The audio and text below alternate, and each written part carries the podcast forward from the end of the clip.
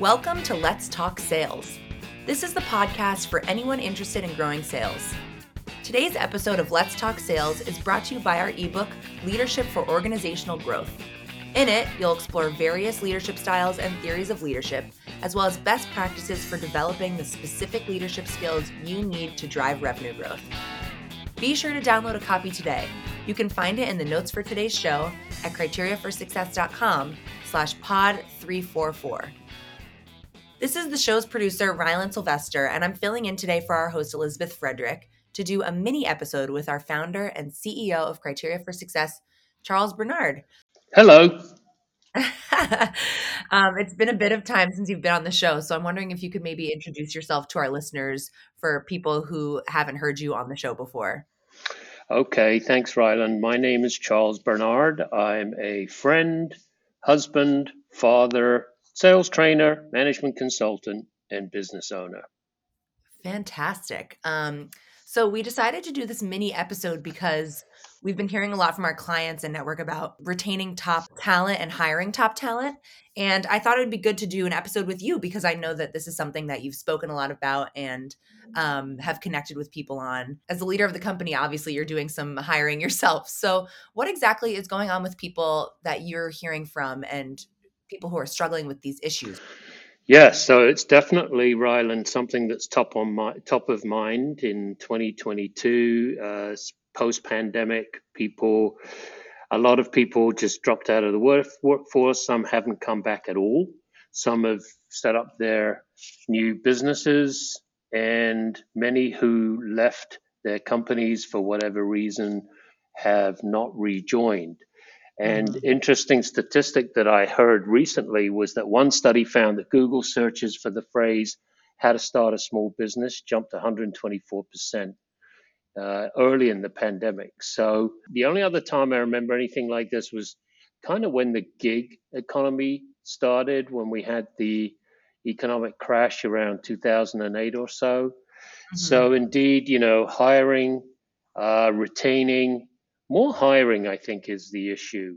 And finding good people is really a problem that I'm hearing right now. Right. Sure. And also, people are leaving too, right? There's the great resignation.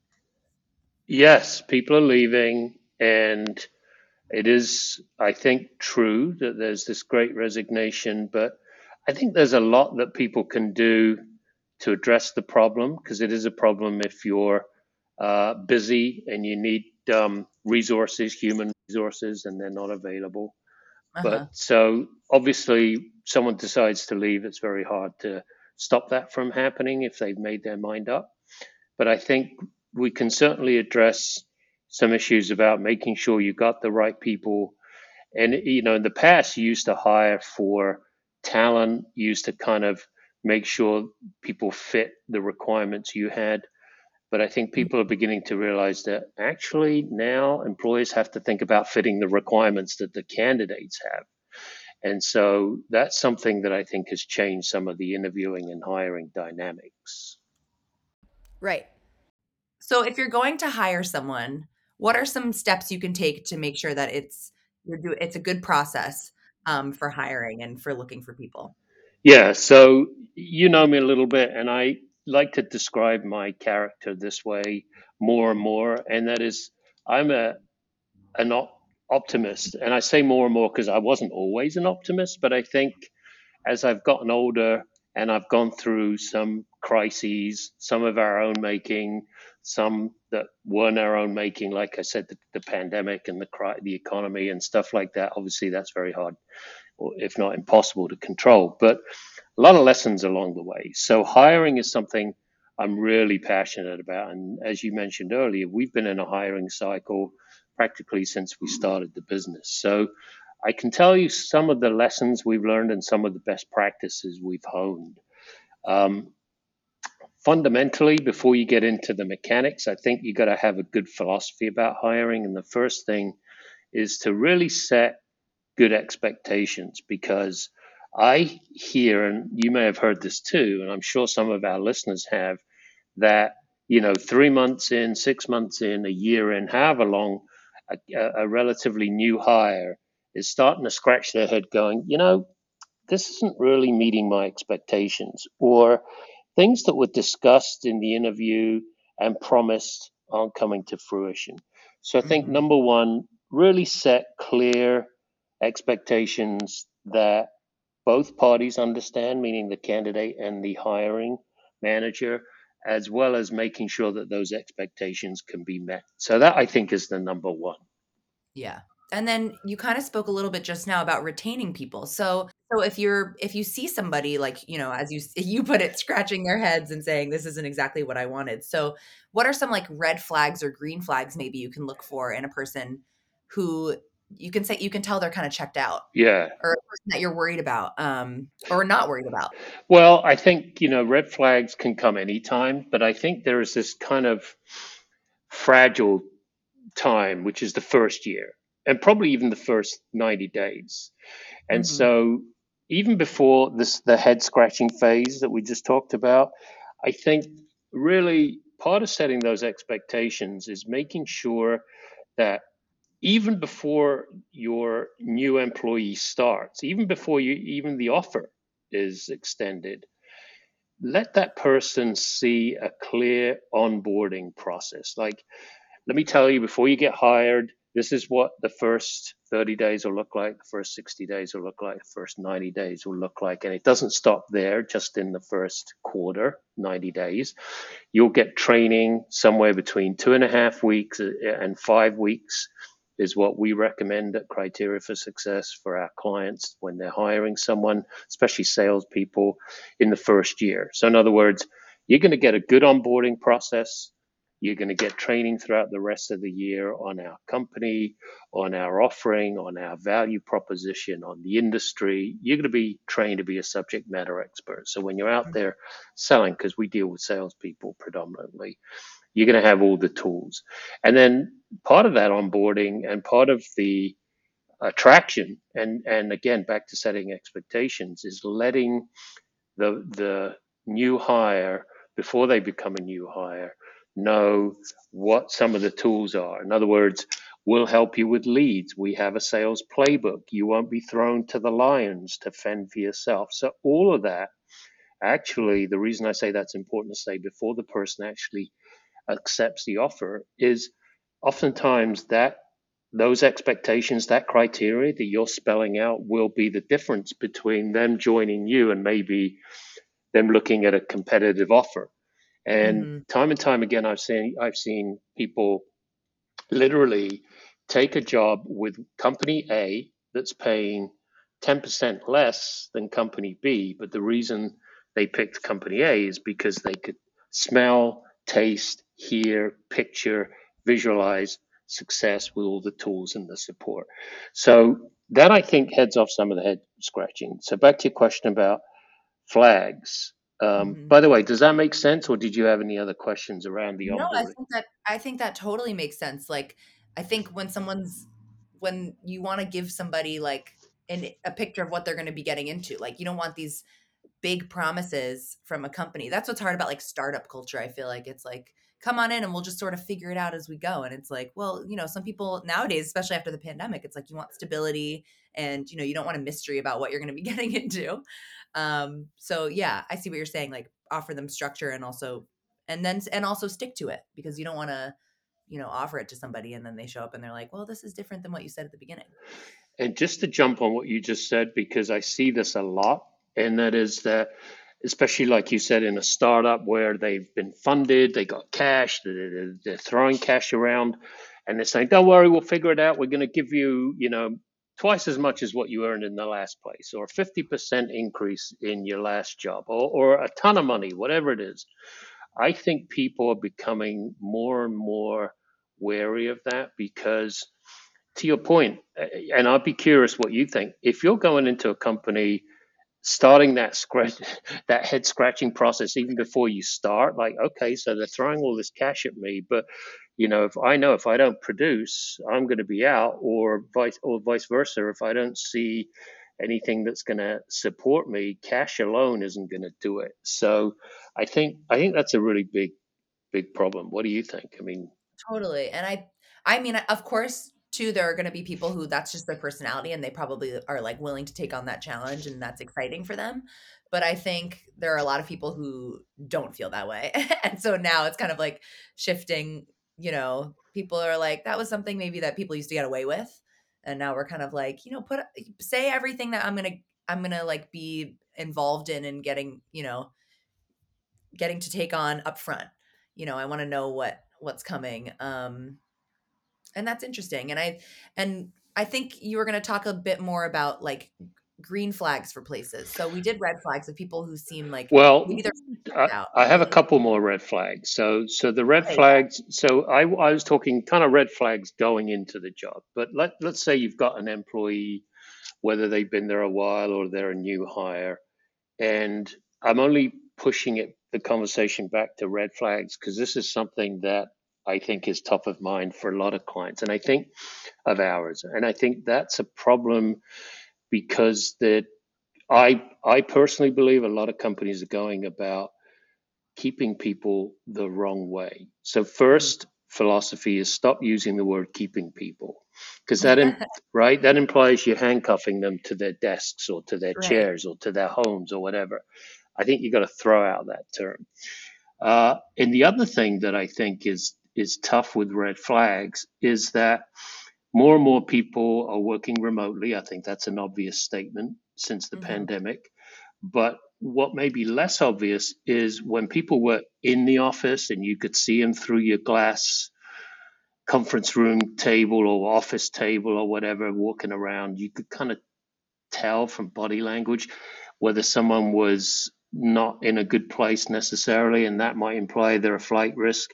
That's not yeah. as available now. So you're dealing with people uh, who are working remotely. So you gotta you gotta kind of look for other red flags.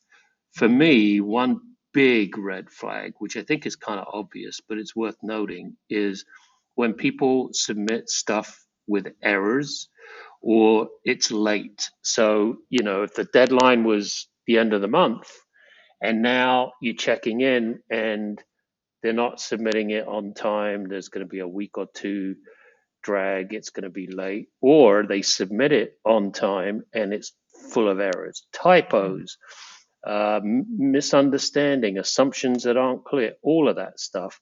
I think it's a red flag. Whether they're a flight risk or not, it doesn't matter almost. It's like that's something that I think is an indicator of someone who's kind of mentally starting to check out.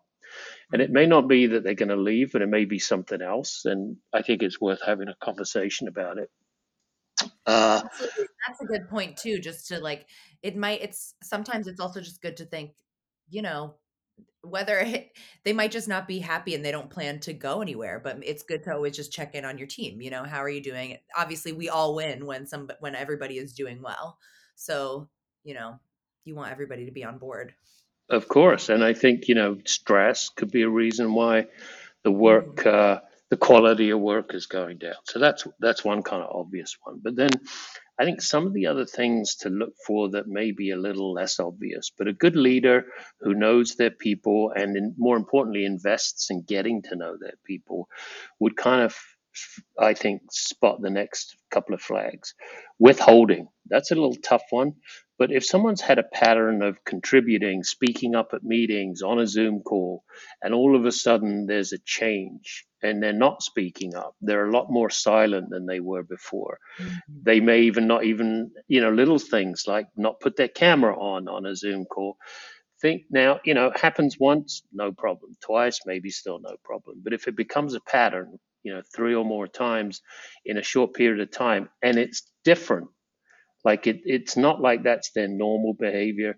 I think that's an indicator that something's wrong. You know, withholding. Uh, they're not participating. Then the other one is boredom, or they're just checking out. You could see they got their camera on, they're in a meeting, but they're kind of like not really contributing much, but they're speaking, but it's kind of token speak. And it's not really something that, again, is their normal course of behavior. It's a change. And then lastly, this is really hard, but it's but it's the most destructive of all, uh, and that is gossip. You know, if someone, one or more people are gossiping about the leader, the boss, the company, another employee, that's a sign that um, is not healthy because gossip, in my book, kills culture. Does that make sense? All that stuff. Absolutely, yeah. I think it's interesting to think like just look out for their behavior shifts in their behavior in a way that makes them seem like you're like not you're not getting what they're normally like and um and also I like this idea again of just checking in either way. You know, you never know what's going on and and so you want to look out for them. So those are red flags. Yeah. Are there green flags that we can talk about too? Because maybe some people are hearing about the great resignation and they're all worried and it's like it's like actually your team's pretty happy. Don't don't worry about it. Well, the easy answer for you, ryland is green flags are the complete opposite of everything I just said is a red flag, right? So work is being submitted on time. It doesn't have errors. People are not withholding. They're contributing. They don't exhibit boredom and they're not gossiping. But I think mm-hmm. other things that to me, so you know, let's define a red flag. Uh, I'm sorry, let's define a green flag in the first place. Like, I think a green flag, at least how you and I are referring to it, is someone who you don't have a question is a flight risk or considering leaving or isn't in a good place relative to their job. And obvious things I think that I look for are are they sharing? Are they assuming responsibility and accountability? More than anything, I think the sign of a really happy employee, or at least an employee that's invested in working with me and my company, is someone who's contributing and coming up with innovative ideas. They don't have to be right, but the mere fact that they're making the effort. I think if if you allow people to contribute and you allow people to share ideas that's going to help the team, the company as a whole, that to me is indicative of someone that's a keeper. That person's not going anywhere. Um, if you want to kind of engineer it a little more, not let it just happen organically, then some proactive things to kind of in, enable more of these green flags would be diversity. You know, hire more diverse people. It could be diversity in race, gender, more women, more females. You know, it could be people from different geographies, different parts of the country, different mm-hmm. backgrounds. You know, I think diversity is is a good sign of people kind of being in an environment where they're almost encouraged to think out of the box and, and get to know new people and people enjoy that kind of that the the I guess excitement of getting to know someone that's different than you in, in many regards. And then lastly, something that's kind of I hear a lot, but I don't see much evidence for is gamification.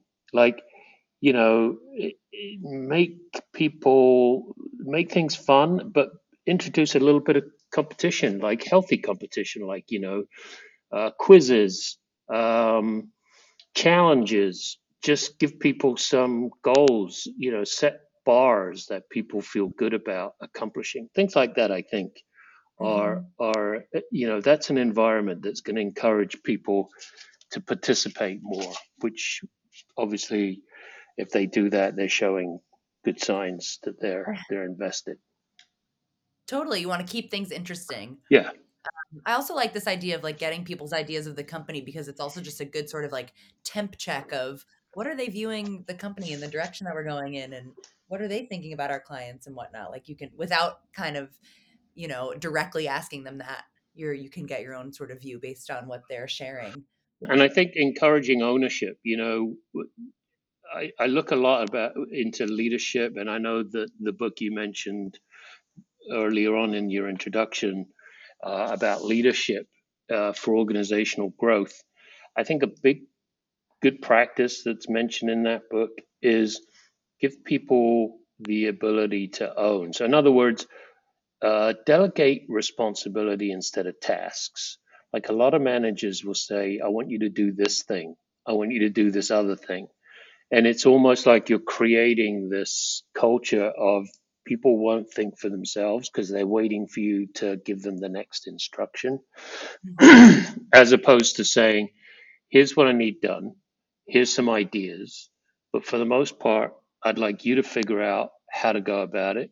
be inventive, be creative. If you need my support, I'm here. If you want me to get involved, I'm here. But let people feel like they can actually bring something new and they may surprise you. They may actually bring something that you hadn't thought about uh, that's better than anything you might have thought about. Mm-hmm. Maybe the last topic, because this is just making me think about it, but I've heard you speak a lot before about the concept of managing up. Yes. And it seems like something that would fit good right now in this conversation. Do you want to tell us a little more about the concept of managing up? Yeah. That's great. It's a logical progression to what we're saying. So I think managing up is a simple concept to think about, but maybe harder to execute because the leader has to be willing to let themselves be led. So managing up in its simplest form is giving people that report to you the responsibility of pulling you in and you're now a resource. So let me give you a specific. Uh, t- again, back to the sales world. We often see a VP of sales will do a group meeting with the sales team. Let's say every Monday morning, the sales team gets together. So, why does the sales VP have to run that meeting? Why not ask for volunteers or maybe take it in turn in a round robin format where each salesperson uh, becomes the facilitator for that meeting for that week. And now the VP of sales can sit back. They don't have to worry about sticking to a particular agenda. They don't have to worry about what they're going to say next. And more importantly, they're really listening from a different place because they're not under pressure to lead the meeting. So that's one where you could have someone else manage up, meaning they assume the management responsibility for the meeting. But it also happens in a one on one. You know, you'll have your VP of sales has a group meeting every Monday, like I said, and now I want to meet with my each individual salesperson one on one. And you may laugh, but I see this all the time. I see the VP sets the schedule, the VP sets the agenda. The VP is asking questions. Tell me about this deal. Tell me about that deal. Tell me about your pipeline. Tell me about your prospecting. All the things that you expect as a head of sales to want to know about. But who's doing the asking and who's doing the talking? And the problem with that is you're training your salesperson to give up accountability. So rather than that, the advice I would give is ask the salesperson to schedule the meeting. Have the salesperson bring an agenda. Uh, what is it this week they want to talk about? What's important to them? And have them report to you. Maybe you can have a standard set of things you want to talk about, metrics or whatever, but it's not you driving that conversation.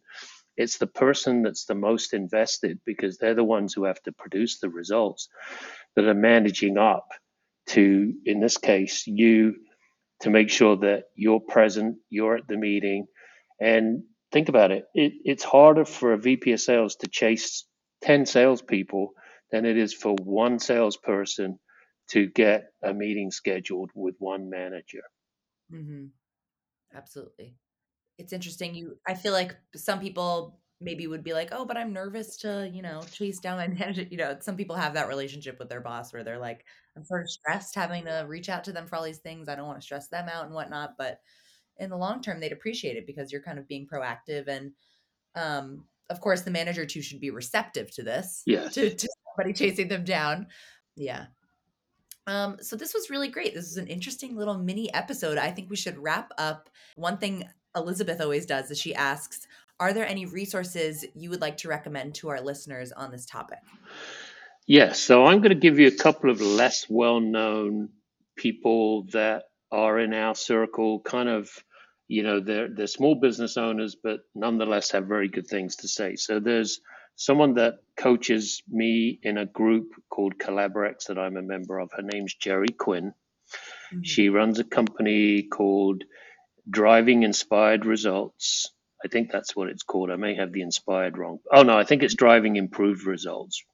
Uh, and she actually is a subject matter expert on this great resignation topic that we talked about. So she came top of mind. Uh, there's another person that I know. I worked with him. He's the CEO of a company called Retensa, R E T E N S A, Chasen Hecht, H E C H T, Chasen, like Jason, but just C H. Mm-hmm. And Chasen has been at work on um, all things HR, but in a very innovative way. And he has a lot to say about um, exit interviews and how you learn from those, as well as this topic that we've been talking about. And then, probably more famous, more well known, is you'll have to correct me if I've mispronounced her name, Brene Brown. Sometimes I call her Brene, and I think it's Brene. yeah, uh, got it. Brene Brown. I don't have a particular podcast or topic that I can point the listeners to, but I just think that she has a really good high energy, great guests on her podcast, and I'm sure someone doing a search on her podcast could search for this topic we're talking about. And then lastly, someone I've enjoyed reading who's pretty well known is Dan Pink. Uh, he wrote a book a while ago called Drive, which is kind of what drives people to perform. And it's not compensation. In fact, he thinks compensation for salespeople gets in the way uh, mm-hmm. kind of like intrinsic motivation. So I think with those four resources, our listeners would have plenty to chew on. Yeah, those are great. Um, I'll be sure to include them in the show notes. And where can listeners learn more about you and your work? Is there a place you should direct them to? Easiest is to find me on LinkedIn. I actually have a, a URL that's personalized. So it's linkedin.com forward slash my entire name without a space, Charles Bernard, and the number one. So linkedin.com forward slash Charles Bernard one. Great. Well, thank you so much for speaking with me today, Charles. This was really fun. You're very welcome, Ryland. Thank you for taking the time. And thank you to all of our listeners for tuning in to today's show. You can find the notes and resources for today's show at criteriaforsuccess.com slash pod 344. As a reminder, if you subscribe to the show, you'll get every new episode as soon as it's posted. And you can subscribe for free wherever you're listening right now. If you enjoyed today's show, please recommend us to a friend to help more people discover it. Also, we love feedback, so you can leave us ratings and reviews in Apple Podcasts or email us with feedback, questions, or guest suggestions at podcast at criteriaforsuccess.com. Make sure, by the way, to follow us on Twitter at CFS Playbook, and don't forget to check out the blog at criteriaforsuccess.com slash insights. Let's Talk Sales is a production of Criteria for Success. Happy selling!